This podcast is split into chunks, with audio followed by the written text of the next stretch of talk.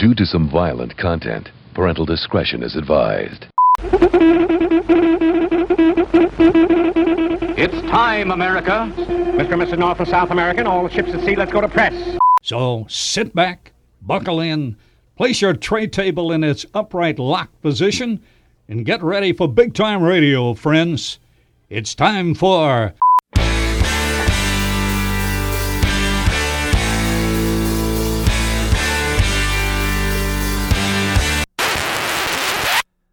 No, no, no, no, no, no, no. Hold the phone here.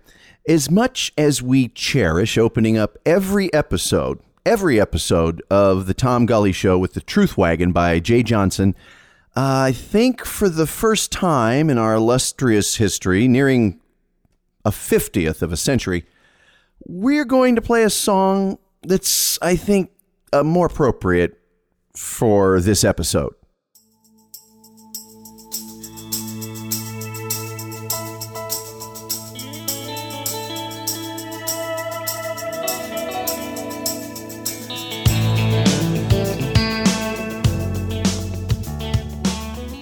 Ah, that'll do it. That's a sweet spot right there. Good evening. It is Saturday, April 26, 2014, episode 204.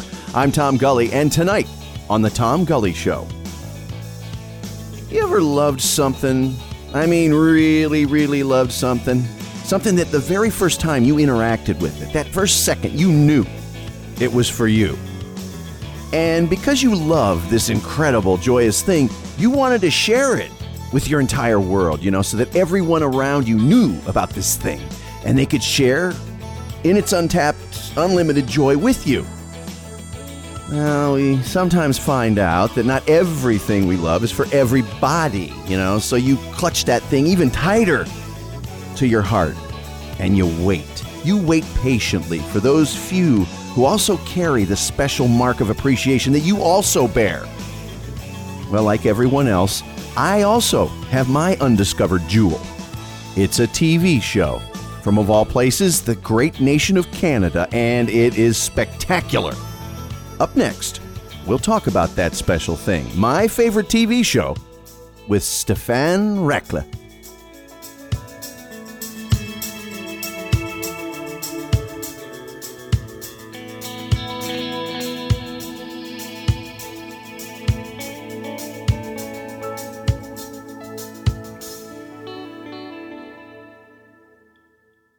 You'll find our snack bar chock full of good things to eat and drink.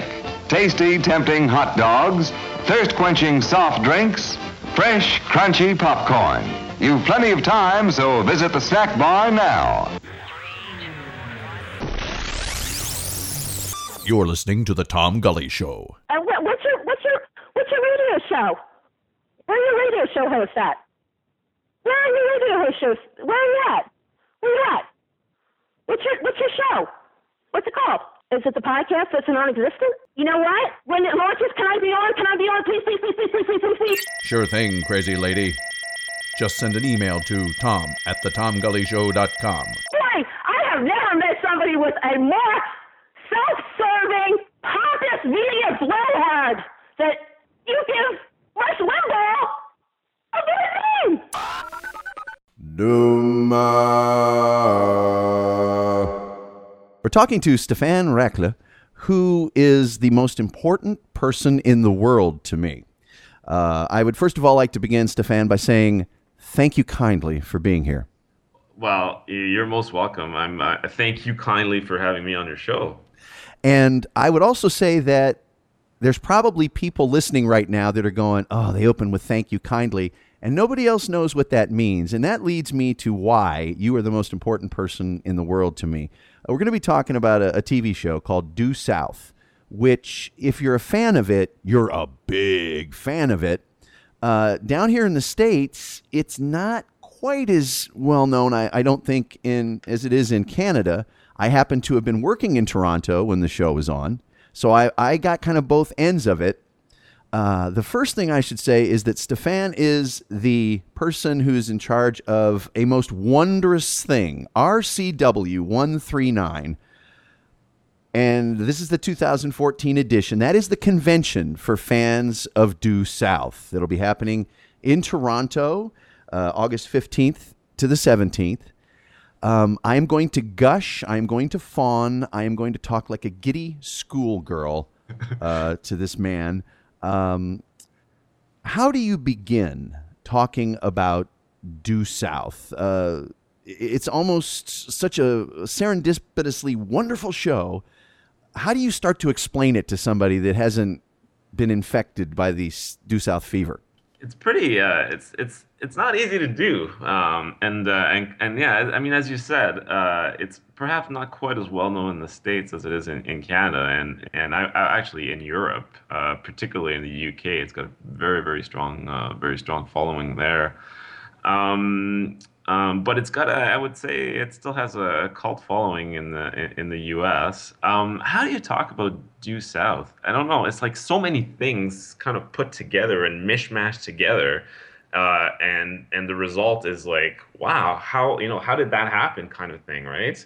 Right. It, it's it's a magical convergence of of things that had never happened in TV before. I mean, you start off with it's the first sort of joint Canadian U.S. venture that was in primetime U.S. television, if I'm not mistaken. Correct? Yeah, it's the first. Uh, uh, well, the first Canadian show uh, that was shown in prime time on one of the big, uh, essentially the big three U.S. Uh, networks. Uh, so that's pretty. that's pretty significant. Well, I feel sort of trapped down here because it's kind of like when you're a kid and you try to tell your parents about this really great cartoon and they're like, yeah, yeah, yeah. I do that all the time down here. and the one thing that really gets people's attention is they're going, yeah, yeah, Tom, yeah, great. The, the Mountie show. Sure, sure, yeah. And I go, uh, you know, a gentleman by the name of Paul Haggis. And even some of the snobbier film people go, Paul Haggis? And they actually start to take note of the show. Can you talk a little bit about the great Paul Haggis and how he began the program. Well, I think, um, I mean, Paul had this idea um, back in the early 1990s, and he wanted to do this show that was, you know, a bit of a, a play on, on Canadian American stereotypes. Um, and, uh, I mean, I don't know if they expected just the kind of response that they got from it initially. I think they were a little bit surprised because they produced a uh, produced a pilot episode finally in in 1993. Uh, when I guess there was a, some magical convergence uh, where it was actually, you know, it was actually bankrolled by uh, by CBS, uh, and and Paul got the green light, and and the show was the, the pilot was extremely successful, more successful than uh, than they in fact had anticipated, uh, and that led to uh, to the series. Um, but I think you know I think I think talking about due south and and and as you rightly mentioned, like Paul Haggis is definitely one of the, the big names and the and the more more recognizable names that came out of due south. But it's pretty amazing when you when you talk about due south and and look at who was involved from a you know production, from an acting, uh, from a music perspective, you know, all the people that were involved. I mean, there's some pretty pretty big names that uh, uh, uh that well that either guest starred and then ended up making you know fa- fairly significant uh, impact for themselves later on. So yeah, there's there's Paul Haggis, but there's there's a number of others, and I mean, you're talking about. Um, um, on the production side, you're talking about people like like David Shore, who you know ended up doing House, um, and then uh, and then on the acting side, I mean, some of the guest actors on Due South. Uh, you talk, you're talking people like uh, you know Ryan Phillippe, um, Mark Ruffalo, uh, Carrie Ann Moss. You know, those were just sort of you know one or tw- uh, once or twice guest actors who then ended up you know making a fairly big name for themselves. We could go on and on. You had Milton Berle, you had Maria Bello, you had uh, oh, who's the actress that, that Maria Bello replayed her role? Um, famous, uh, she was in a Chevy Chase movie, Funny Farm. I can't think of her name now. Mm-hmm. Uh, we could go on and on and on, though. I mean, it, there there are a tremendous amount of uh, Terry. I think I said Terry Polo. Terry uh, Polo. Uh, Jessica. Um, doggone it, what's her last name? Uh, Steen. Jessica Steen. Yeah, Jessica Steen.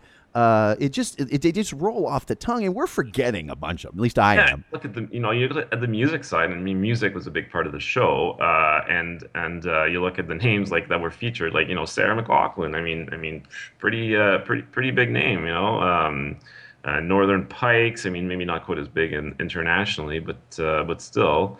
Um, um, I mean, like you say, there's just so, so many talented people, and I mean, I heard um, it was really interesting because we had Jay Semko uh, of the Northern Pikes, uh, and now um, uh, you know he has a solo career as well, and he ended up doing the, the music for the show. And Jay's been fantastic because he's pretty much come to the conventions um, time and time again. And uh, I remember, I think it was in 2010, and he said, he said, you know what, Paul Haggis had a real eye for talent, and he'd pick these people um, and, and, bring him into the show, like for guest starring roles or just to do the music for or or to, or the songs that that would be featured on the show. Um, and and he just had a real good eye and and and and, and of, for for talent and how things would be you know, would be brought together. I forgot Leslie Nielsen. Buck, how could I forget Sergeant Buck Frobisher? Gordon, and, and Gordon Pinsent. I mean, Oh, I mean, he a, a tremendous Canadian actor, an absolute national treasure in Canada. If you don't know about Gordon Pinsent, you're really missing out on a tremendously gifted actor. I saw him on like an episode of uh, Hawaii Five O a couple weeks ago, and I just went, "Gosh, there's there's Bob Fraser in Hawaii Five O."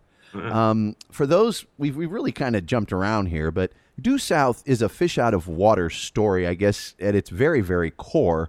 Uh, it's the story of a Canadian Mountie who is the son of a legendary Canadian Mountie and adopts many of the same traits himself. He's raised by his grandparents in, in largely remote areas, and he devotes himself to the libraries. He's learned everything. He is the prototypical Mountie. He is true blue. He is absolutely pure hearted. Uh, and he is in Chicago with what you might imagine to be the stereotypical Chicago detective, the corner cutting, streetwise, uh, always ready to do something to close the case. Not as dedicated maybe to his work unless he really, really, really wants to be. And they're paired together. It's a thing of beauty. The opening sequences of that that pilot, I watch it today. I have the box set. I'm sure it's about to wear out.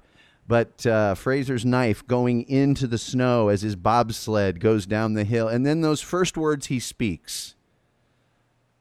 That's the last time he'll fish over the limit. yeah. I mean, just I. It's just uh, it's a wonderful, wonderful story, and the uh, sort of the contrast of these two characters is absolutely amazing, and that's just where it begins with Due South. Yeah, it's a Um, mix of you know, it's a it's a mix of uh, comedy, but there's also a you know, there's also a serious aspect to it behind it. You know, it's a mix of drama and comedy that's is just kind of like in the right proportions. You know.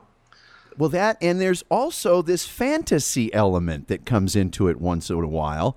Um, uh, the character that is the sort of the, the, the lead of the series, if you will, is Constable Benton Fraser. Uh, and I always tell people that he is Superman in red serge. Is that an apt? Uh, is that an apt description? Absolutely, and I mean that's part of the, the the fun of the show. Fraser Fraser can do no wrong. Fraser knows everything. Uh, Fraser finds out things. You know, he licks mud, and he knows that where the mud comes from, and therefore where to chase the uh, where to go to get the uh, where to go to get the bad guy, or you know he he he he might have something that says in front of him, you know, bad guy here, but he wouldn't he wouldn't find it that way. He'd find it like like some remote way, you know, some the, the least likely way that you'd think of it, but then he'd still catch the guy. Uh, and and he's just sort of in, invulnerable, but of course it's done in a um, you know it's not it's not done it's not a caricature. It's done it's done really well just to you know the the, the the producers and the writers knew where the limits were and, and, and, and how to play that character really well, uh, especially playing him off of um, uh, Detective Ray Vecchio, who's the uh, the second uh, main character in the show, played by uh, played by David Marciano, uh, who who just complements and contrasts Fraser just so well. Well, and Fraser is kind of Superman and Clark Kent because he's a square. He is as square as you can get. And he does superhuman things. And as you mentioned, at, he's still a guy from the wilderness. And so when he tracks someone, he, you know, he can look at a guy and say, "I noticed that the sh- the leather on his right foot was slightly more worn than the leather on his left foot," or it's typical in some Asian communities for a man who is of that age to blah blah. And I noticed he was smoking a certain brand of cigarette. I mean, he he can he, he can also. Uh, he's very um, clever. The mud licker, you know. He's like uh, I didn't really find anything out per se, but she saw that I checked it out, so she thought that I had discovered something. Exactly. Uh, I mean, he is absolutely uh, just a wonderful character. Now, you mentioned Ray Vecchio. And the, you know this series, so many things happen that never happen in television. I think, and, and you mentioned uh, David Marciano. I think that the Ray Vecchio, the two Ray Vecchios, you know, uh, Ray Vecchio, and then who names a character Stanley Kowalski? Um, to, to gosh, there's so many inside things we're talking about. I'm sure people are going, "What is he talking about?" Um, during the middle of the series, the incredibly popular Ray Vecchio character, played by David Marciano, David Marciano left the series, and, and you know, there's a little issue there amongst the fans, uh, but they replace him. And the way they do it is absolutely imaginative. Can you talk about that a little bit?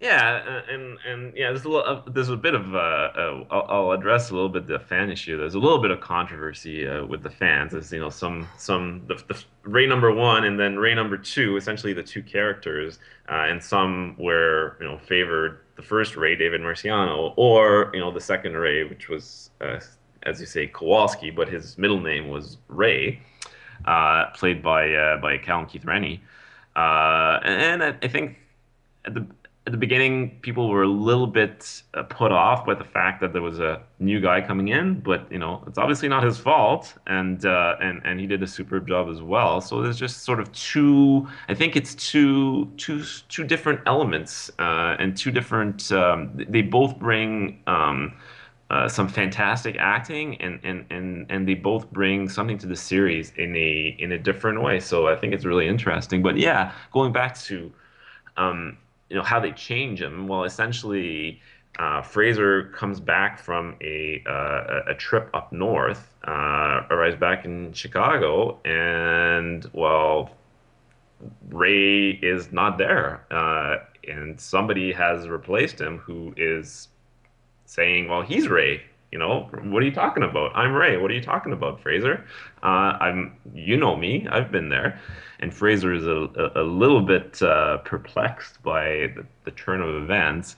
And in fact, there's a whole sort of funny, uh, funny play in that episode about how Fraser is trying to, you know, he's, he's he takes uh, imprints of uh, of the new Ray's teeth uh, and, and does uh, measurements of his body and other things like that to prove to himself that no, this is in fact not uh, uh, um, the old Ray that he knew. But everybody else, the in joke is that everybody else at the station, at the police station, says, no, no, that's Ray. What are you talking about? Uh, and, and, and kind of the story there is that uh, the first Ray has gone undercover, deep undercover, and to protect his cover, they've put this um, second police officer in place who uh, who is now taking his, his, his spot, and nobody's uh, nobody's supposed to uh, to know that that has happened, and therefore they just play along like it was it was the same man all along. Well, I have to admit when when uh, you know I'll just call him Stanley for for uh, you know clarity's sake. It makes it a little easier, yeah. Yeah, yeah. When Stanley showed up, I was a little I don't, I don't know if I like this guy. Uh, I have to say though that by the end of the series, it's a photo finish for me personally. I would like uh, to not see you lynched at the convention. Uh, but do you have a favorite Ray? Do I have a favorite Ray? well, uh, as you say, that's a that's a that's a bit of a uh, of an interesting question. Um, I think I think people nowadays certainly uh, recognize that the fact that they, like I said, they both bring different things to the series. Uh, personally, uh, I'm uh, um, I enjoyed the uh, the first uh, not I won't say the first Ray better. Um, just the the tone of the episodes in the first couple of seasons uh, with the first Ray.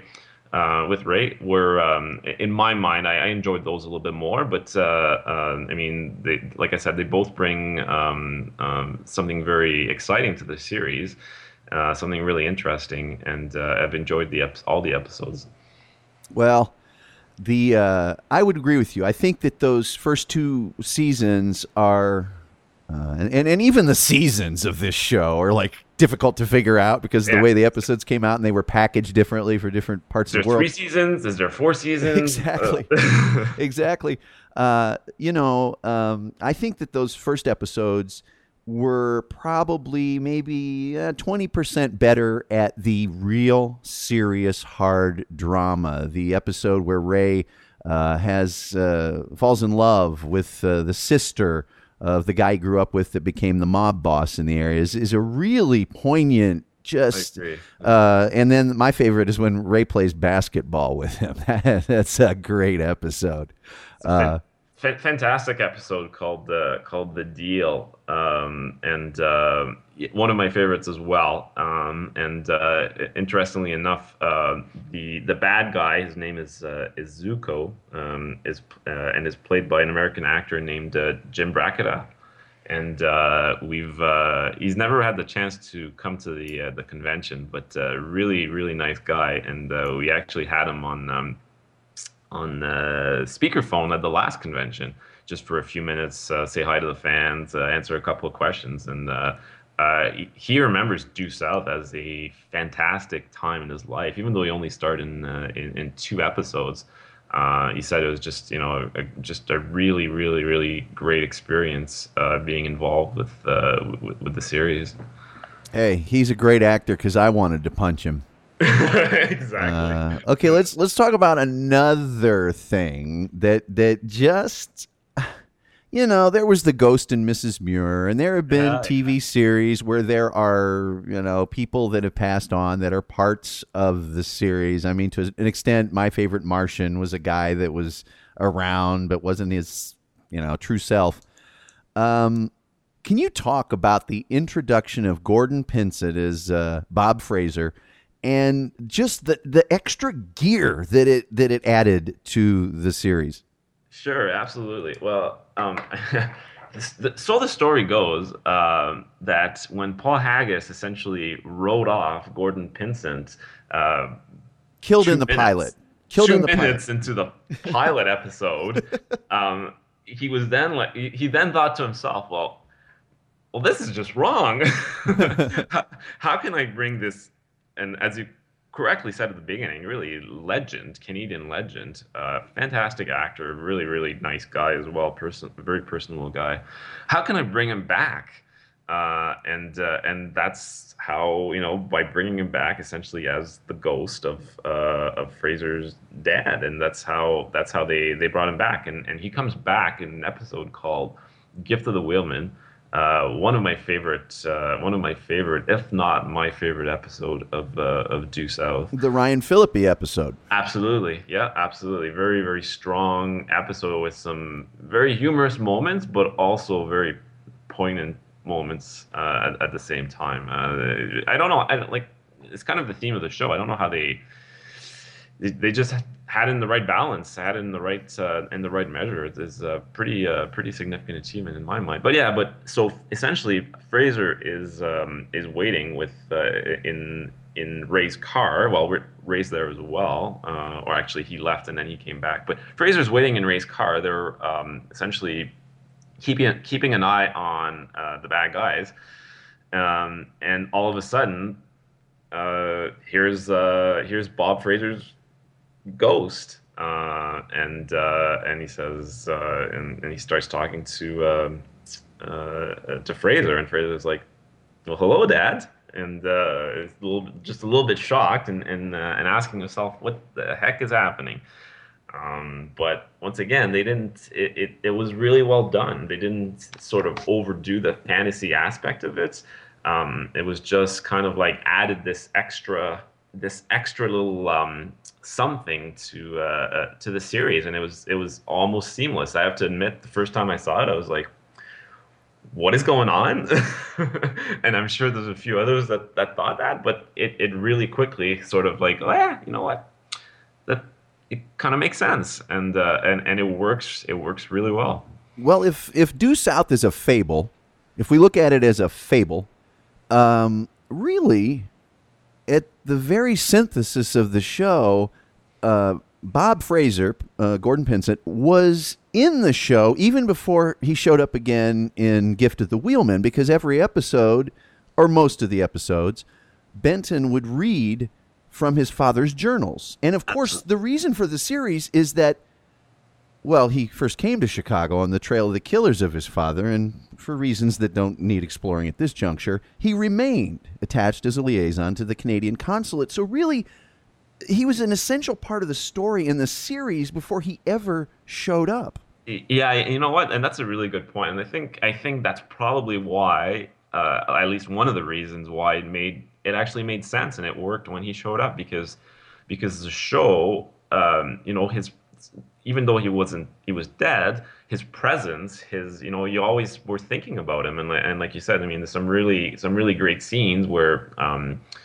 uh, Fraser is uh, is is reading his dad's diary for some sort of insight into some cases, and and you hear um, Gordon Pinsent's voice doing the voiceover as Fraser is reading, and it's just it's just really well done. There's a really particularly great scene of that in um, in um, uh, the pilot episode, uh, set as I believe set to the music of uh, Crash Test Dummies uh, um, Superman um, so it was, uh, yeah, it, it just worked really well. The CDs from Due South, go get them. We could talk of like an hour just about them. Uh, the music on them is absolutely spectacular. Uh, I have trouble picking favorite episodes, but I do remember the uh, the the episode where I really resonated with the journal was the first Buck Frobisher episode when he talks about and maybe I'm wrong here, but two men hanging over the edge of a cliff, and one man does one thing, one does the other. And then there was the quote where he's like, and at, at a certain point, a man's hips shift. There's nothing you can do about it. yeah, well, exactly. And and again, it's just this sort of like this this mix of serious and then there's a joke thrown in there, but it's not overdone. You know, it doesn't feel like it's forced, right? It's just kind of like it's just really it's really it's subtle and, and witty. I think. And and there's also, and I hate to say this, but you're you're wondering is is Benton all there? Has he gotten so, uh, you know, that he's imagining this? You know, if, if he is, it's not necessarily a bad thing. There's a scene and there's a YouTube clip of it. I watch it often, uh, where uh, uh, Benton is on the trail of the guy that actually, I think it's the guy that actually killed uh, Bob Fraser. He's figured out who it is, and he's telling, encouraging his son to kill him and yeah. uh, you could just walk right up, shoot him, crack him in the head, and, and yeah. he's he's explaining here. Take my gun. You could use it. Dad. You're dead. And he begins shooting things in the office. He actually puts the barrel of the gun into the top of the lamp and pulls the trigger. And it is hilarious how Bob Fraser, who when he was alive would never think of doing anything below board, uh, is just sitting there, just in, in just the most persistent, absolutely hilarious way, you know, uh, continually convincing him to go ahead and kill the guy. Yeah, and there's a, there's I, I remember this scene very well, and there's a very there's a very funny line. I think it's a it's, I think it's a um, I think it's a different episode. I think it's probably the um, the first episode with uh, the ghost uh, gift of the wheelman. But uh, Fraser goes, "Is there any history of mental illness in our family?" And he he's actually asking the his dad, his ghost, if there's a history of mental illness in the family, which is kind of is kind of funny, I think. Well, and and the introduction of the father as a, a character, you know, right there in, I guess you can't say three dimensions, but as a ghost, uh, really plays in to the end of the series. I don't know that I've ever been as happy with the end of a television series that I loved than I was in the two part you know final of uh, of Due South. But again, I'm jumping ahead of myself. Um, Buck Frobisher, Leslie Nielsen, another great Canadian actor. Uh, can you talk about Leslie Nielsen being added to the cast and his his various appearances in? Because boy, when you, when when Leslie Nielsen came to Due South, it was just a guaranteed uh, enjoyable ride. Well, fantastic, fantastic actor and, and a Canadian icon, and, and sadly we lost him uh, a few years ago. Um, but yeah, I think he, you know, I think he really just complements the uh, uh, the cast very well. But I mean, he just he's just so right at home within the uh, uh, within what's going on. It's pretty seamless as uh, when he's introduced in the show. And and and once again, he's one of those. I mean, he's so Leslie Nielsen, the actor, is such a talented uh, such a talented person that he plays Buck Frobisher. Uh, the first episode that he's in, he plays Buck Frobisher as you know a quite serious, uh, quite a serious character, and there's some serious undertones to the episode. But then in later appearances, uh, he plays it, you know, a lot lighter, um, and and in both cases it works. Um, it works really well. But I mean, you, you- I mean, you, we were talking uh, just beforehand about you know some of the the names uh, that were in, in Due South, and I mean, how could we forget Leslie Nielsen, right? Um, just just just added that much, you know, that much to the show as a. It wasn't, you know, he was only in in a few episodes, but uh, in those episodes that he was in, just added that extra dimension to the show. I think that you know a lot of people had gotten used to seeing Leslie Nielsen in those uh, police spoof kind of movies, yeah. and therefore when you know that first episode, uh, the appearance of Buck Frobisher, I love how they describe him. I love how F- Fraser is trying to explain to Ray what a legend Buck Frobisher is. You know, he tells him about the villain and says, in, in short, he has killed every single law enforcement officer he has seen. Yes. Buck Frobisher, armed with only, and he goes through this very telling uh, t- tale of how Buck Frobisher, over a 200 foot drop or something, has a knife plunged into his thigh. And, still brings- and still brings him in, and this guy's hanging from a knife in his thigh, and Buck Frobisher brings him in, and then the scene where Fraser finds him in sort of the flop house, and he flips that quarter into Yeah. Fraser's red Sayers and bring me a bucket of beer. Yeah. And He's and it's so serious, and, and he's mean a little bit. Yeah, he totally is. Uh, but it just it just plays really well. But I think you know you think about how Buck Frobisher was introduced, and it just plays on the same themes that we talked about before, like this sort of superhuman Mountie, the you know uh, wearing the red serge, and you know uh, one of those episodes he's he's riding in the horse, right? So it's just like you know it just it just it just plays, but it doesn't. It's not a it's not a caricature. It's just it's just at the right level. Apparently, Buck Frobisher and uh, Bob Fraser had a celebrated name for a rifle shot. yes. Uh, and am I going to get that right? I don't know. I can't. That's why I The threw it to you. it what was it the The great uh, Yukon Douglas fir double bank. I'm, uh, I'm, I'm you're getting it. I, you, it's the great Yukon Douglas fir double bank ricochet shot or something of that nature. Exactly. Uh, and they went the whole episode without, you know, sort of baiting each other with the name of the shot uh, because Buck is trying to to figure out whether uh, Gordon Pinsent's character, uh, Bob Fraser, is actually real. That's right. And there's one thing that he knows will settle the difference, and is actually the winning of the hand of uh, uh, Bob Fraser's eventual wife, if I'm not mistaken. yes, exactly. Um, Uh, there's a speech that Buck Frobisher does in the in the final episode called "The Eleventh of March." yeah. I happen to have a very close uh, friend, a, a girl that I have known since junior high school, whose birthday is the 11th of March. And it has been such a rich and deep pleasure every 11th of March to capture the YouTube clip and put it on her site. yeah, and it's it's a it, it's fantastic, and uh, um, it, it's just sort of irreverent, right? But um, we we we actually did a little bit of a um, uh, a little bit of a spoof on that to uh, uh, to announce the convention this year. Uh, we we did a little bit of a, a video, uh, and uh, and a couple of us were essentially doing lines from Due South as part of the video to announce that uh, we're going to have a convention in, in 2014. And you know, it's something like uh, uh, this is the 11th of March, and whoever gets through this day, unless you're shot in the head or you know you you you hear Or- the name and or- March the 11th, you know. It, it, let me let me take a shot at this because I think They have called this day the 11th of March. And whomsoever of you shall survive this day. Well, it, he gets to the part, we few, we happy few. We band of brothers. We you know. band of brothers. And our names shall be known as like Yeah. household names. Yeah. What's that mean? I just laugh. And the only person at the end of the speech who tears up, and we'll get to this, is uh, McDermott, uh, Dean Turnbull. McDermott.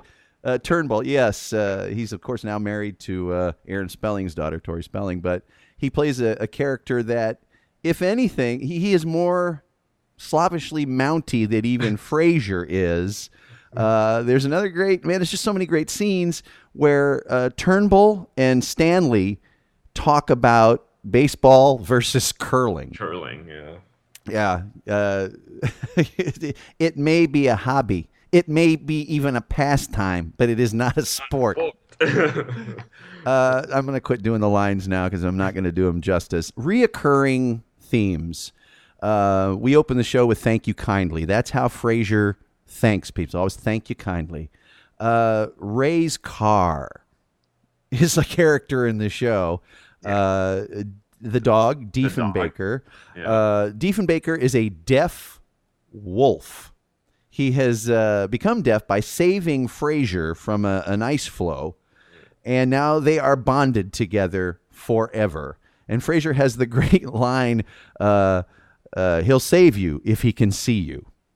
Exactly, because he can't hear you. But uh, uh, the wolf is a character, is is a completely a character in the show, uh, equal to or even surpassing some of the human actors. And in fact, funny little story. Um, at the uh, when the the show first started playing, uh, the the Diefenbaker actually got more fan mail than the actors did. Um, Now, wasn't there a switch in the dog at some point? yeah, because after the first um, after the first two seasons, when we had the switch with um, uh, when we had the switch with uh, with Ray and Stan, um, and uh, there was a, a a number of other uh, changes to the show uh, from a cat. Well, not so much from a casting perspective, although there were some there, but from a crewing perspective as well. Um, and a, a new dog was brought in to uh, to play Diefenbaker. Although I should also mention that there's more than one dog that uh, that played Diefenbaker in uh, in every season, as they had, uh, for example. Draco, who played Diefenbaker in season three, um, had a number of uh, stunt doubles and and and and, and as such uh, played the played the dog. Now, there is a little magic in the uh, title of the convention, which is RCW 139. Uh, can you talk about why that number is so special to fans of Due South? Absolutely. Um, the so in the show there's a um, recurring license plate uh, in a variety of episodes. In fact, the first um, the first time it appears is in the first episode, not in the pilot, but the first series episode called uh, Free Willie. Um, and the, the license plate that's that's used is RCW139, and you happen to see it in various episodes, not on um, not on uh, Ray's car, but on other uh, vehicles uh, in the show. So when the first Due South convention was put together in 1996, the fans that uh, that did it back then um, decided that was actually quite a uh, quite a good name to use for the uh, for the show, and uh, I have to agree. So uh, we've kept uh, using it since then. Was there any magic to that number? Did they, you know, is it Royal Canadian Women or something? I don't know. no, there's a there's a, a variety of uh, there's a variety of uh, of things we could do with it, but actually no, it was completely random. It doesn't it does not stand for anything, which is a question that uh, has been asked uh, a few times. What's what's what's RCW one three nine stand for? Uh, just RCW one three nine. Now you're going to be able to answer this question, and and I'm going to give this guy a shout out because he's one of my favorite things about Due South, and I don't know why. And what's who's what's the name of the gentleman that was the stunt coordinator that shows up as sort of a, a heavy uh, several times in Due South? Bald guy, real big.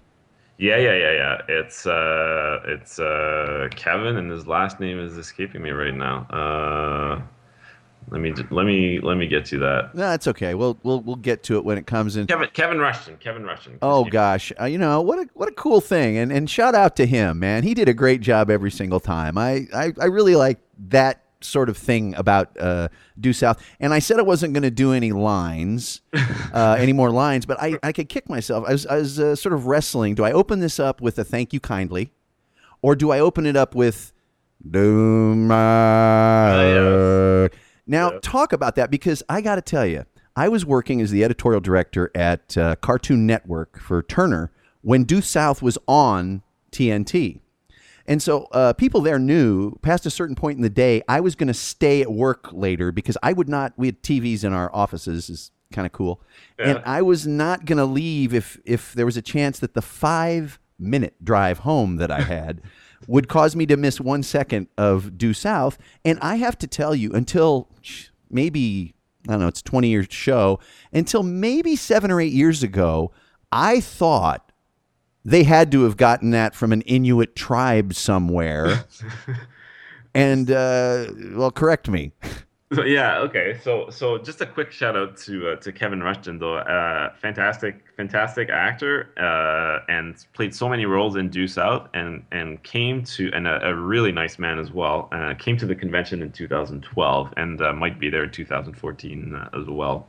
Um, but Doma, yeah, very sort of. Um, uh, characteristic sort of you know you, you think due south and you remember the sounds and you think due south you think a lot about i think a lot of people anyways you think a lot about uh, music and sound because it's such a big uh, part of the show and definitely the doma was was part of this. So um, the question has been asked uh, numerous times to uh, to jay semko uh, and he said they just found some you know it, it, it it, unfortunately, the story wasn't as exciting as, uh, as as you would have liked it to be.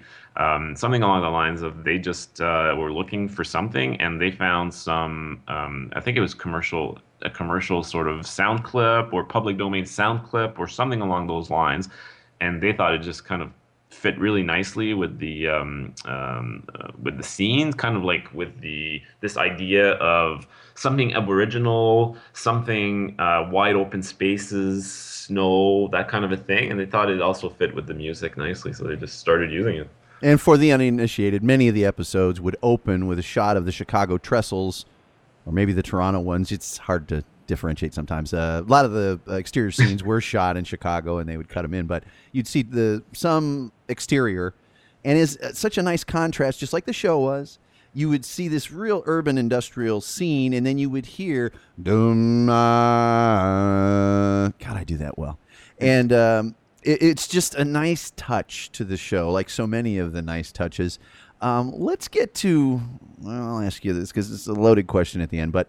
Uh, why has this show taken so many people? Uh, although it, it may not have the following in numbers that some other shows do, I can tell you that when I browbeat people to watch Due South with me, they are instantaneously fans. Why? Yeah. Why is this show taken so many people? Well, I think there's a number of reasons, but um, I'll go back to one of the things that uh, that we've discussed many times, and that um, um, even you know Paul Gross himself has has kind of said, and he said, you know what, Ju- the show really has a good heart. Um, it's not cynical. It's not you know it, it kind of has this this positive, um, not just vibe to it, just kind of positive outlook to to it. And I think you know you, you can you can talk about all the things saying you know great actors, great music, uh, humorous, uh, uh, some some serious undertones, you know, all, all of that put together, and that's definitely part of it. But I think you know it, it all goes back to that idea that the show has a good heart, and and, and it doesn't it doesn't take itself too seriously, but it doesn't you know it's not cynical about the it, its outlook. It's um, um it's just a really sort of positive show, and um, uh, we had. The last three conventions, we've always had a uh, an actual um, RCMP uh, constable come to the convention, talk to us about um, talk to us about you know what he does in the RCMP and and and um, and um, he's always been actually very very open um, about things, uh, which which has been very very appreciated by um, by the fans. Um, uh, and in 2012, uh, um, you know, he, he came and he gave us his presentation. And he kind of stayed for a bit of a meet, meet and greet, and then and then and then he had to leave. And then he kind of gave us a, a couple of words before leaving. You know, we were very thankful to have him. He said, "No," he said, "Thank you for having me here." And he said, "It's really really nice to see." Um, a group of people brought together by you know by a show and, and it's not so much a show but you know by something that is uh, so very positive and, and kind of gives you hope about uh, um, about life and, and about things and, and I think that kind of summed it up very well. Do you ever wonder where Mr. Mustafi is? now he's probably still living in, in, in the building. Actually, no, the building kind of burned down. So yeah, he's, he's, borrowing he's borrowing things from people somewhere else. He's still, uh, yeah, he's still uh, he's still there with Fraser somewhere. Yeah, Mr. Mustafi was sort of a ancillary character. You more would hear his name. Yeah, uh, than, than you would actually see him, and he was famous for borrowing things from Ray. Yeah. I mean, so, sorry, from Fraser, uh, Fraser. for some reason. Uh, Paul Gross. I think Paul Gross is so spectacularly cool. He is so dedicated to the arts and the Canadian arts. I've heard several interviews uh, with with him, uh, and he really is sort of uh, a, a, very intellectually sophisticated man, a very deliberative thinker. He's thought about a lot of the things that he talks about when he speaks. Um, but but can you talk about his view toward the show? Because it's obvious that he has an endearing affection for it, but he he seems a bit I don't want to say distant but he has very clearly uh, classified the show in the context of his career, and I think very intelligently as an artist, does not necessarily want to be known for that one thing. That's the feeling I get, and I'm not making a criticism of him there at all.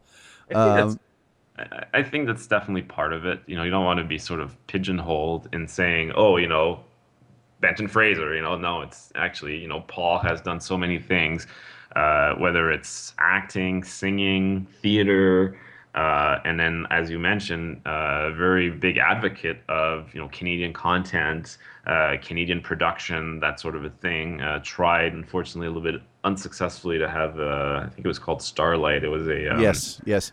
A, a channel for Canadian productions, the cable channel that didn't, didn't it didn't quite work out. but a very big advocate of of what Canada has to offer in the arts. Uh, and I think he needs, you know, quite rightly so. He doesn't want to just be seen as Benton Fraser, right? Hmm. Uh, he's got much more. Uh, he's got much more to offer than that. But also, I think there's an, another element to it, which is um, something along the lines of in season three of the show. Um, yeah.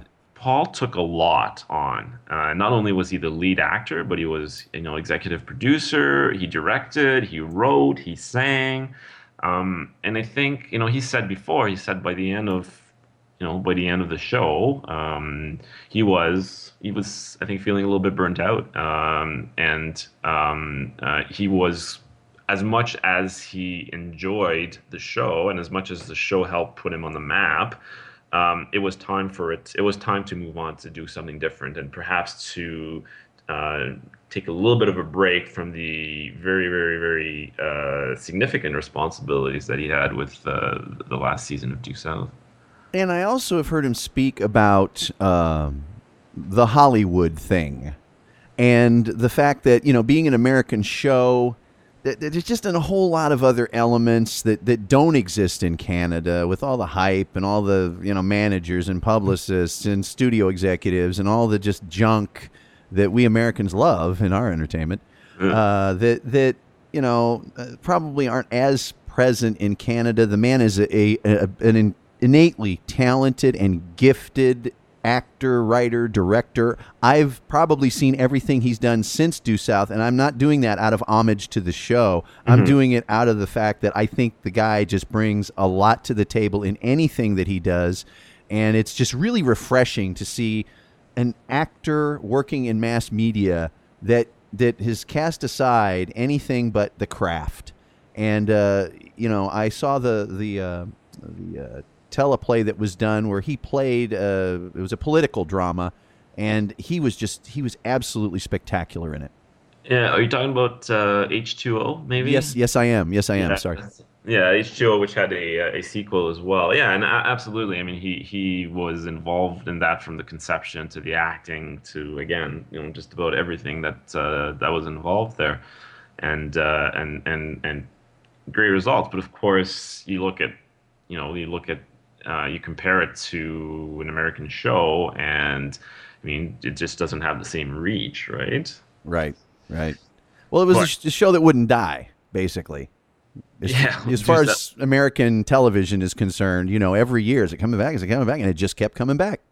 Well, um, and, and in fact, it's pretty, uh, um, pretty. Um, uh, um, the word escapes me here, but uh, uh, Well, it it's was- a maze the way that the production companies got it going, and then it went from one property to another, and then they figured out another way to get it done. It's not a very clear line of uh, of production, so to speak. Well, and, and and it's probably one of the first shows I, I would sort of dare to say, and and I, that's kind of a it makes a good link to the conventions as well because it, it's kind of the genesis of the conventions in some ways. Is that um, back in uh, after the first season uh, of Due South, so now we're talking. The season started in uh, fall 1994, um, and so spring '95 uh, time frame. Um, CBS essentially uh, canceled the show uh, saying you know the ratings weren't good enough. Uh, there's a lot of there's a lot of reasons potentially as to why that happened. Preemptions, different sort of focus by the management at CBS who, that had changed. Um, and uh, but they canceled the show, and uh, without CBS support, you know the show was too expensive essentially for to just run on Canadian money. Um, so the fans were, were quite upset and um, and started a an internet writing campaign to get the show renewed. And I think it took CBS by surprise. I mean, we're talking 1995. The internet, yeah, you know, people knew about it, but it wasn't what it is today. And there was nef- definitely not as many people uh, on it as, as there was today. And they wrote to CBS and, and, and managed to use the internet. I mean, we're talking about um, social media nowadays. Well, AOL. Yeah, it wasn't there at that at that at that time in the, in the form that we know, but you know, still managed to use the internet to gather people together uh, and to voice their displeasure with uh, with CBS. Uh, and know, uh, they actually managed to get CBS to reverse their decision and pick up Due South as a mid-season replacement for a second season, uh, which is you know, I'm sure you know, uh, is pretty rare for a show to get canceled and then picked up again. Normally, if it's canceled, uh, you're not seeing it again. Mm-hmm. And and and after the second season, uh, CBS canceled it again, uh, and the fans got involved again. And this time, they couldn't convince CBS to uh, to take it over but uh, managed to rally. There was enough international support for essentially a uh, consortium of Canadian money, UK money, German money, etc., uh, to to finance the show and, and, and get a that that sort of last season going. Okay. So so dead twice and back, which uh, like I said, you know, pretty rare when one one to for that to happen once. Pretty unique for it to happen twice. Uh, well, we haven't talked about uh, Ray's female foil, if you will, his superior officer, but that's even another thing. They introduce her, uh, you know, after the start of the series. Uh, yes. Uh, and, and and they introduced her. Is, are they, they going to fall in love? Are they not? What's going on with them? Is she, does she hate him? Does she like him? And that whole thing. And and uh, so there's you know uh, another thing that doesn't happen very often in, in a television series. The two Rays we mentioned uh, getting switched out. There's just so many things about this show that are so completely unique and have never really happened in television. Uh, absolutely. Uh, um, Inspector Thatcher, which I fairly uh, play on names again, um, who uh, who's played by the uh, the wonderful Camilla Scott. Oh boy, is she incredible or is she incredible? Incredible, and we had uh, we had uh, we were lucky enough. So I'm kind of I don't I don't really need to plug the convention, but No, uh, we're gonna because that's my next thing. Is let's talk about the convention. Yeah. who who came to the convention in uh, in 2010 along with a number of other um, other actors and, uh, and, and it was just fantastic again you know so so just sort of down to earth actors uh, you wouldn't know it by um, by looking at her character in the show certainly she was very uh, uh, very cold but uh, an in, an interesting kind of contrast to Fraser right so uh, well uh, uh, well thought of, thought out and, and and well executed, I would say. Well, I'm very excited to to say that I will be at the convention, and we're very excited to have you there. Yeah, right. um, so it's that Canadian. Uh, I just want to go to Tim Hortons. You know, that's really why I'm coming up there. Uh, the the convention will be taking place August 15th through 17th, and it's beautiful Toronto, Canada. If you've never been to Toronto in the middle of the summer, you really are missing out. It is a wonderful city. It's the most European city that you will find in North America, and. Uh, I know a lot of Canadians uh, have have issues with Toronto sometimes because it is such a powerful force in Canada. But uh, the uh, supporting memberships are available still. And so you still can get to the event. Could you talk about the difference in the sort of the uh, memberships that are available and some of the things that will be going on at this year's convention? Absolutely. Um, so at this, so we have since the beginning we've had attending memberships and supporting memberships. Um, attending memberships, obviously, for people who can uh, who can come, uh, and every attendee has been a tradition since uh, well, maybe the second RCW. Every attendee gets a little bag of goodies. We call it, you know, a little goodie bag, or it's an attendee package that has a number of items in it, such as you know, sort of uh, rep- replica props from the show, or um, you know, like a little light, a little key light, or a little flashlight, or a little um, keychain that has you know the, the RCW logo uh, and a T-shirt and things like that. Right? It's just some kind of like some some some nice little goodies. Uh, and then often we've also had you know Paul Gross would contribute something, so we he autographed picture. So every package would have an autographed picture of Paul Gross, that kind of a thing. Um, of course, there's a number of people that cannot make the trip to Toronto, so we wanted to include these people in the convention but also they're actually a fundamental part of making the, the convention happen because this is completely fan run, not for profit, uh, and and and we need the supporting memberships to finance the convention. So in exchange for the, the price is, is fifty dollars plus shipping, we send the same attendee package, the same package as all the attendees will get to our supporters and they get to be kind of part of the convention and uh, uh, they get the goodies and they are you know they make the convention happen by by supporting us financially well, if you have the time, go to rcw139.org. You can see photos and all sorts of uh, accounts of the past conventions. Uh, it looks like you guys just have a blast. I know that, that people make friends there. How many people will be attending this year to your you know ballpark it? Yeah, so so we're actually sold out this year. Although I should mention that we typically, and we've had this year, we've had a couple of cancellations so far. So you know what? If somebody is listening in and says, you know what, I'd like to go, um, you should really send us an email at uh, info at rcw139.org and uh, we'll put your name on a waiting list for uh, for tickets. And then as, if cancellations happen, which you typically do, um, then uh, then you might just make it to Toronto uh, for the convention. Um, so so we should have uh, approximately hundred people this year. We kind of we we limited it to 100 people because uh, we kind of want this to be manageable for us. Uh, we're not professional conventional organizers uh, by any means. we just try to run a convention professionally, I guess um, and we want to limit it to uh, what we can do. So we figured 100 people was a, uh, a good figure. It also helps us sort of uh, keep the, uh, um, the, the the atmosphere of the convention. Too many people, it gets a little bit too uh, perhaps a little bit too commercial, or people don't get to know each other enough. That sort of a thing um, you get it to 100 people or, or less, and then you know you really get the chance to have interaction with not just the other fans, but um, um, the guests that show up, whether they're crew, cast, or or however they were involved with the um, with the show. Um, so so yeah, so we're expecting about a hundred people this year. Um, in past years, we've had uh, since we've restarted the convention in 2008, we've had 75 to 80, and this year, um, this year we're we're we've got 100. Uh, the three day event.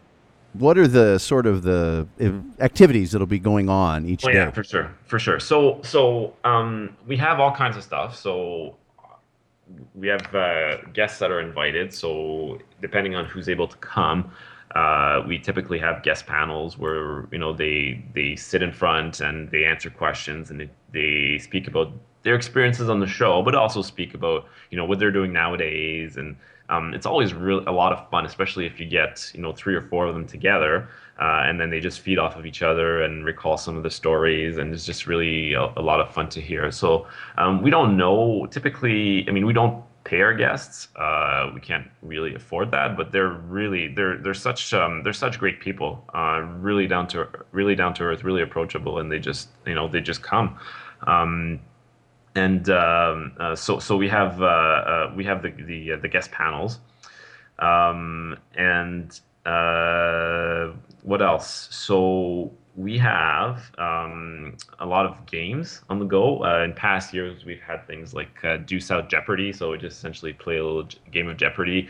People form teams, uh, and then everybody gets to answer the questions.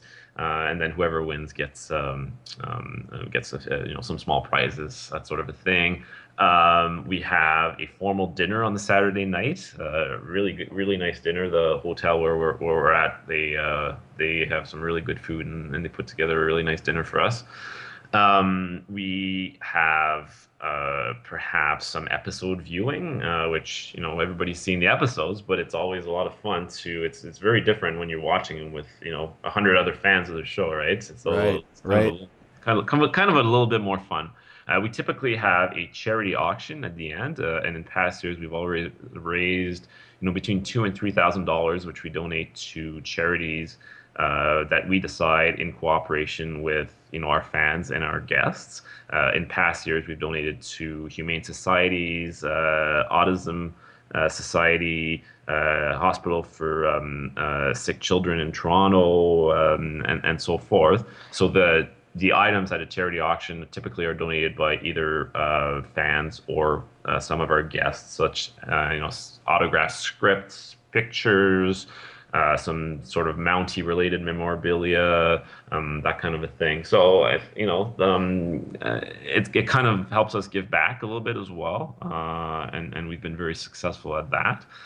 Um, so a, a, a, very wide variety of events from games to panels to um, the auction to perhaps some discussions, some more serious discussions about certain specific issues uh, related to the show that people want to discuss. Um, scavenger hunt is another example of a game we've had where you kind of have to gather a few items and whoever brings the uh, the best set of items uh, wins the little prize. Um, but the you know the heart of the convention really is, uh, and you've mentioned it before, is uh, is the friends that you meet, uh, and you know it's interesting that we have probably about 50% of the attendees which are returning attendees, but we also have 50% that are new attendees. So lots of possibilities to um, to meet new friends, uh, and it always happens. And that this is why we keep it sort of to the size that that we do, and and people just really enjoy meeting new people uh, and and it's the friendships are really at the heart of the convention. Well, I know you said that uh, that you guys aren't professional about this. I beg to differ.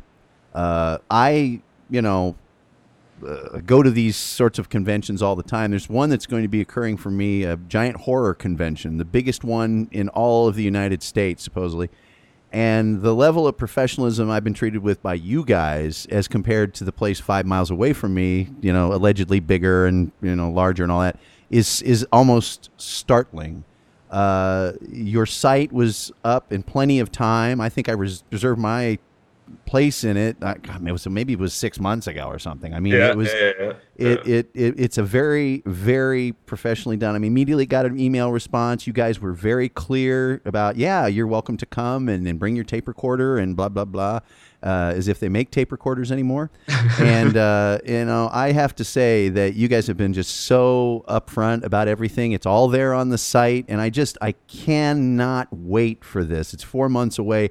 And if I can do anything to help promote it, if if I don't care if a guy that that was a grip for five minutes and got sick and had to leave the set, and that's his only interaction with Due South, I will interview him. Uh, I will do anything I can to tell as many people I can. I am a, a freak for old TV. I mean, I have DVDs of every Jack Benny program. I mean, I'm a, I have a sickness. And people ask me, what's your favorite TV show? And it doesn't even, it's not even a decision. It, due south. If you, you know, it, it is the, my favorite TV show by so leaps and bounds. And that's not to say that there aren't other good programs out there, but boy, uh, for entertainment, well written scripts, great acting, music that you can't touch, and the serendipity and the way they treat the characters with such reverence. And they don't hack up the characters for a stupid reason just to get, you know, a little bit of uh, flair for the show. It's just a show with a good heart. There's no, no other way to, to uh, describe it. Well, uh, first of all, thanks for uh, thanks for your comments. Uh, we do try to be, uh, like I said, we're not. What, what I meant is we're not we're not professional convention organizers, but we definitely do try to organize things as professionally as we can. But uh, and hence the you know sort of limiting the um, uh, the attendance helps us a lot in, in keeping that going and then answering emails quickly and and, and everything else. Um, you know what can you do? Uh, well, if you have con- if you have a connection with uh, for Paul to get Paul Haggis, we'd love to invite him. So, Yeah. if you can help with that, you will be like our hero. I'll get right on that. Uh, he, he quit taking my calls a long time ago. uh, you know, uh, you know, and I have uh, read articles and, and things where he's commented on, and I actually read one. I hate to, to keep extending this interview because I know you're busy, No, but just keep going. I have lots of time. okay, Paul Haggis actually likes the fan fiction that's been written about Due South. He said some of these fan fiction short stories are, are amazing. and and he's he's uh I remember back in the uh, ni- the late 1990s uh he actually used to write on uh I don't know if many people are aware of what Usenet forums are but essentially message sort of an old old style uh um, message boards that uh that you could reach through the internet. And he actually used to answer fan questions on there um, so so I think uh, I think if he could, he would definitely come. Um, it's just a question of because he he likes the fan involvement a lot, and he's very very proud of uh, of Due South and of the characters that he created. Um, it's just a question of of us being able to reach him uh, and him actually hearing about it. Uh, and and obviously him being uh, being available. So, but we'll we'll keep trying, and and and uh, and you never know. Um, the uh, the other thing I'll say, I mean, it is Due South is, is is my favorite, definitely my favorite show as well. Uh, but I'd like to I'd like to put forward another uh, kind of an, another angle to it, and and the reason it's for me the reason it's my favorite show is uh, not just what you mentioned, although that's a big part of it. Uh, it's um, it's the friendships that have formed that that I have formed through Due South and the fun that we've had. And uh, I attended my first RCW convention in '98, so I was there in in '98 and '99, which was the last one for uh, for nine years. Um, and just made so many friends there that I'm still very much in touch with. Um, and then since 2008, when when we restarted the uh, the conventions, uh, met a whole number of other friends that uh, that I tend to keep in touch with, and that you know we see each other on a irregular basis, but we try to keep in touch. Um, and then uh, and then every two years since since 2008, uh, and it's just been it's just fantastic. I mean I mean the show has just brought people together, and and I think that's one of the the unique parts of uh, uh, of Due South. Okay, to finish up, let's play a little tennis. I am going to give you. I mean, we're going to do this back and forth, and we're going to we're going to we're going to go from our favorite episode to our fifth favorite episode. And uh, as you're you're the guest, I will give you. You know, do you want to kick off or receive? Um, I'll um, I'll uh, I'll kick off, Okay. And I will say, uh, "Gift of the Wheelman." And I say Victoria's Secret. Ooh, that's a that's a controversial decision. I know it. I know it. But uh, I'll tell you what, that episode, and, and for those of you who don't know, it's the episode. Fraser is irresistible to women uh, at all times, even when he's dressed up as a woman. Uh, and this was the episode that you find out that Fraser did have a really passionate sort of relationship with a woman who comes back into his life and blows it up and uh, the just the catalyst for what was was to follow uh, between him and Ray and, and a number of other things. That that episode is uh, is my favorite episode. the Well, uh, two episodes. Sorry, I'm I'm gonna just cheat and lump. Yeah, that's that's, that's all right. We'll we'll give you that one. Um, very um, excellent, excellent episode. Very very powerful episode. And actually, the reason a lot of people, or not necessarily a lot of people, the reason some people uh, are a little bit averse to it is because it is just so powerful and it invokes so many emotions. Um, I'm gonna say Hawk and a Handsaw. Oh, that's a good one. Uh, that's a good one. That's uh, uh, Fraser goes into a uh, a mental institution, and uh, it's just, just a great episode. Uh, It's such a great moment in that episode when the the big heavy, you know, what you do when you do this, you lessen all of us. Yeah, it's so awesome. Yeah, yeah, yeah. Okay. Guest starring uh, an episode get that uh, guest stars um, Michael Riley, uh, who's maybe not that well known outside of Canada, but very, very um, uh, talented and uh, and recognized Canadian actor. Okay, um, is it your turn? I think it's your turn. Uh, no, I think it's yours. I No, just said Hawk and a Handsaw. Oh, that's right. That's that's right. Um, I'm not that smart. Uh, I'm not that good at thinking. Uh, I will say red, white, or blue. Ooh, okay, interesting choice. No, no, stop, stop, stop, stop, stop, stop. All the Queen's horses. Sorry, sorry. Okay. Mixed up Okay, my oh, episodes. Mixed up my episodes. Yeah. I, Yeah. I actually I don't like red, white, or blue. okay. I don't like that one. This is one of my least favorite episodes. Yeah. Um, North. Oh, that's the episode where uh, Fraser gets hit on the head and he's blind. Absolutely. Yeah. just an amazing episode and uh and the i mean there's only really two characters in that episode and that's uh, uh that's fraser and ray and uh the interplay between the two characters is just amazing especially when you have ray carrying blind and partially paralyzed fraser and they were singing you know what was the song california?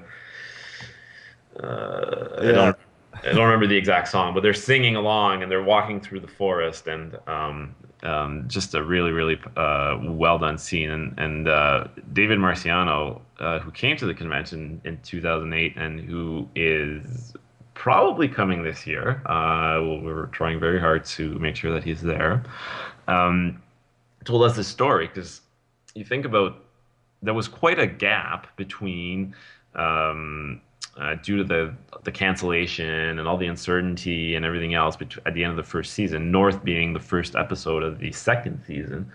Uh, there was quite a gap between uh, the two episodes, and uh, uh, David uh, Marciano says, you know, we just sort of got back into it, and it was just like it was just magic. It was just like we would we had never left, and we were just back on the set, and we were just like you know it just um, um, they were just working together and, and, and feeding off each other so well, just you know just like that. Okay. I am going to say good for the soul. You know that's a powerful episode. That is a that's a powerful episode, and where Fraser uh, that's the one where Fraser gets beat up, right? Oh, yes. It's a Christmas episode, which I love to show people that episode around Christmas time. Uh, Fraser, who you know, always has everybody else's back, takes on the mob. I mean, the mean, bad mob, and nobody's got his back. And, he, and Bob has that great line Yes, you've been pompous and, and darn near arrogant, but you've been right. Oh, God, I'm tearing up. Um, I'm gonna, st- yeah, uh, great, great episode, very powerful. I'm gonna say um, I could have been a defendant. Okay, okay, that's that's that's kind of the first when I really started to embrace Stanley. Yeah, and uh, uh, guest starring um, Brent Carver, uh, who plays, who really does a great job of playing the um, um, essentially uh, slightly mentally handicapped uh, uh, person in there, um, and just a, a, good sort of the the the whole um, the whole brother interaction between him and and his big brother, who's actually not looking out for him at all, uh, it, which is kind of re- what is revealed at the end of, of, of the episode, is just uh, again again you know very powerful. Yeah, it's uh, Ray and his. What are they called in Canada? Don't they have a different name for them? We call them M and M's. Smarties. Oh, Smarties. Yeah, yeah, yeah. yeah. We got both here. uh, I am gonna say Call of the Wild. Oh yeah, yeah, definitely. Uh, uh, last episode of the series, and I'm gonna say, oh, that that's that's this is tough. Uh, it's got to be one of the two uh, uh, Zuko episodes. Uh, the deal or Juliet is bleeding. They're both I, am gonna I'm gonna go. I'm I'll, gonna I'll let, to, this is your last choice. I'll let you have both of them if you want. All right, I'll take. Uh, I'll do. I'll do like you. I'll take them both because they're kind of like uh, a, a, a, continuation of the storyline. But uh, yeah, really great one. Juliet is bleeding, featuring uh, Carrie-Anne Moss. Uh, How'd we leave her name out? Yeah, I don't know. She's Uh, she's awesome, and you're she- right. Yeah, I mean, in the Matrix and everything else. So um, uh, again, you know what what uh, how Paul Haggis uh, decided on on who his guest stars were. He really had an eye for uh, uh, for, for picking the uh, picking some really really great talent. Oh yeah. Uh, my last choice, and you know, I'm not I'm not like other people. Um, Doctor Longball. Oh yeah. I love that one. It's it's where uh, you know uh, Stanley as Ray. You know Ray was a lot more. He wasn't the stooge as much as uh, as Stanley, and I like that episode for two reasons. Uh, number one, a character that was an actor that was on uh, Hill Street Blues and played Mick Belker that I just love. Uh, was the manager of the baseball team, and uh, Stanley gets to play baseball, and he gets to be the hero. Yeah. And I just I love that. I just it's just like nice. It's nice for Stanley. Um, okay, one last thing. I hate to do this to you. No, no, keep going. To talk. ab- Can you talk about the last episode of Due South again? I don't think there's been. Man, when that thing ended, I was like, yeah, yeah, that's yeah. I mean, it was just I didn't I couldn't quarrel with anything, and I still laugh at what happened to Turnbull. The uh, you know uh, it, that the last episode of South, uh, you know, is the people interpret it in uh, in different ways, and people have very different uh, opinions on it. And um, the last couple of minutes, where you know all the characters are. Uh, uh, the, the future of all the characters is revealed is probably the, the the most controversial aspect of it. Personally, um, I don't like it that much. Um, I, I think they, I think it was a little too sort of. Deus Ex Machina. We're just going to make all this stuff happen because we don't have any other th- thing. I, well, I, I have to go along with you there a little. I was happy to see Ray get the girl Yeah. and go get the bowling alley, but I do have to admit it was just kind of like, well, let's just write some crazy thing here. I think they, I think they could have left it. I think they could have left it more open, uh, and and people would have made up their own sort of ideas as to uh, uh, as to what what happened to the characters. Um, that, and and I didn't see necessarily some of the. Um, I did not like what they did with Thatcher. That's for sure. yeah, exactly. Um, so so so you know it was it was a, it was a great episode, but um, um, you'll you'll find two schools of thought on it. You'll find people that are that really really like it, and you'll find other people that thought it was a little bit of a letdown. Uh, I'm I'm one that personally thought it was a little bit of a letdown, but you know uh, I think it was.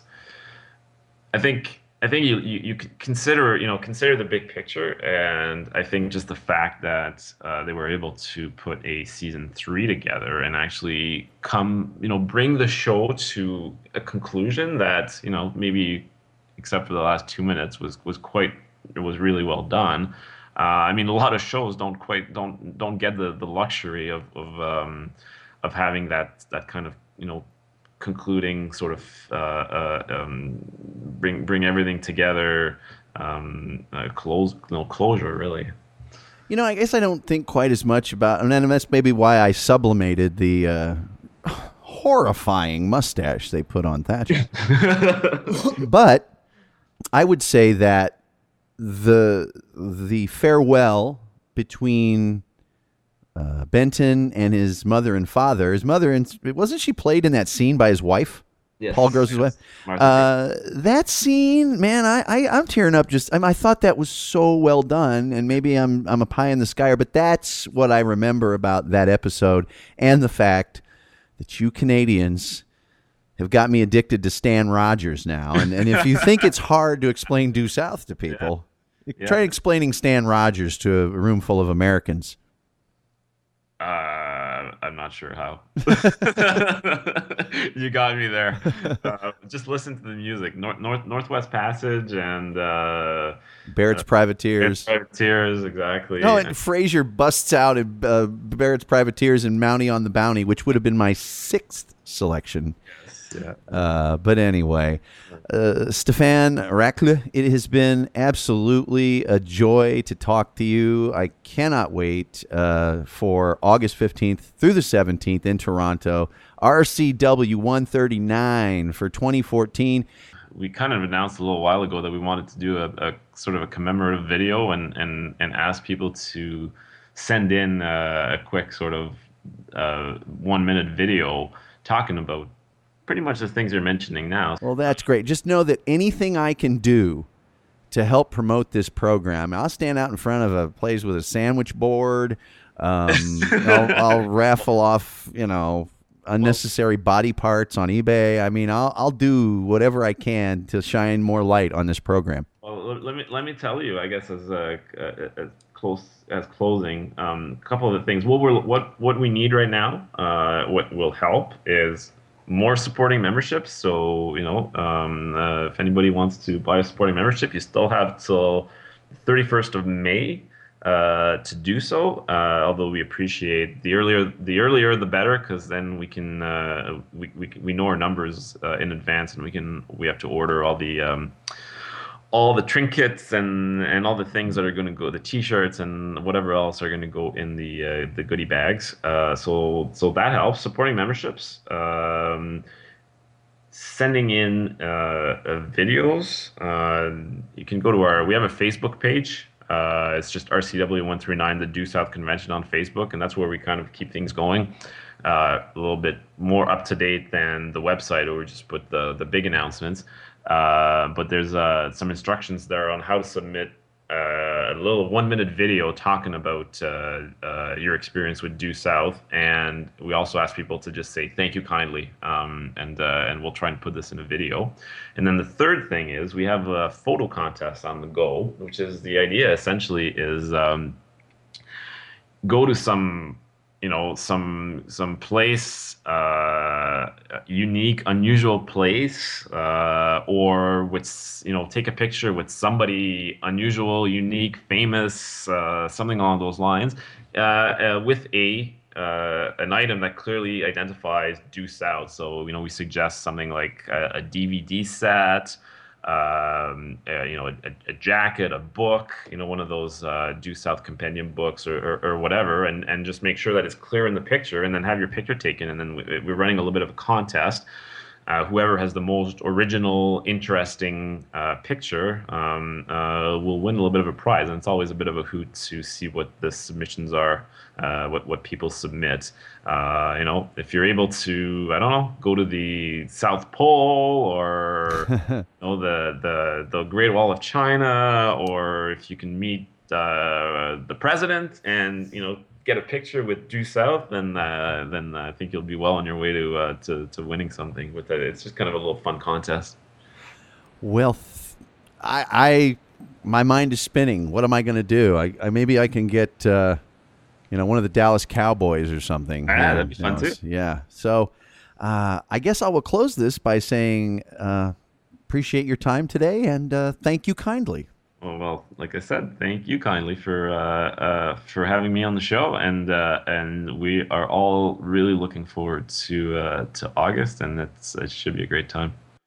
Ladies and gentlemen, the chief hope of our enemies is to divide the United States along racial and religious lines and thereby conquer us. Let's not spread prejudice. A divided America is a weak America. Through our behavior, we encourage the respect of our children and make them better neighbors to all races and religions. Remind them that being good neighbors has helped make our country great and kept her free. Thank you. If I only had one word to describe this new series, it would be excitement. The drama will be about people caught up in a critical moment of life and death and presented as realistically and creatively as possible. We're tremendously excited about it. We think you will be too. You're listening to The Tom Gully Show.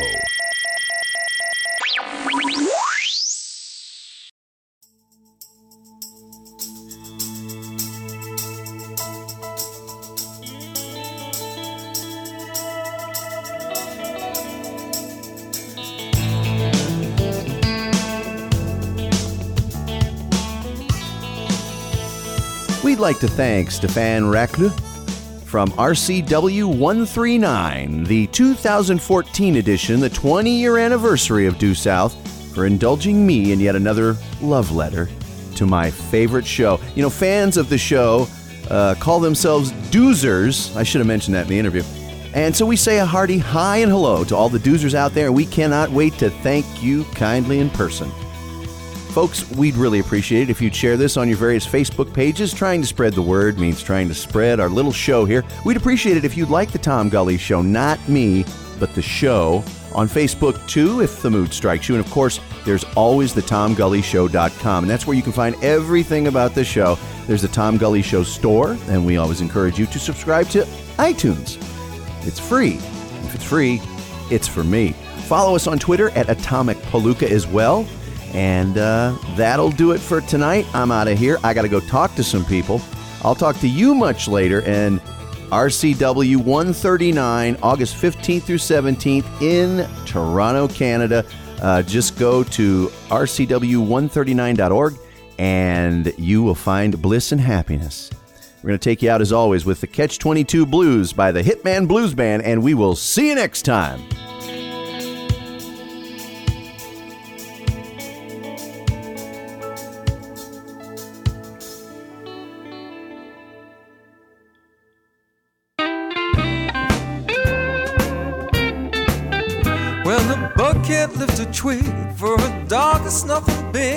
But he don't want to. And the dog can't grab a cat, a raccoon can do all that, but he don't want to. And I dream of you at night while you hold your baby tight, but he don't want you. You can see it in his eyes from the way he tells you lies. He don't want you.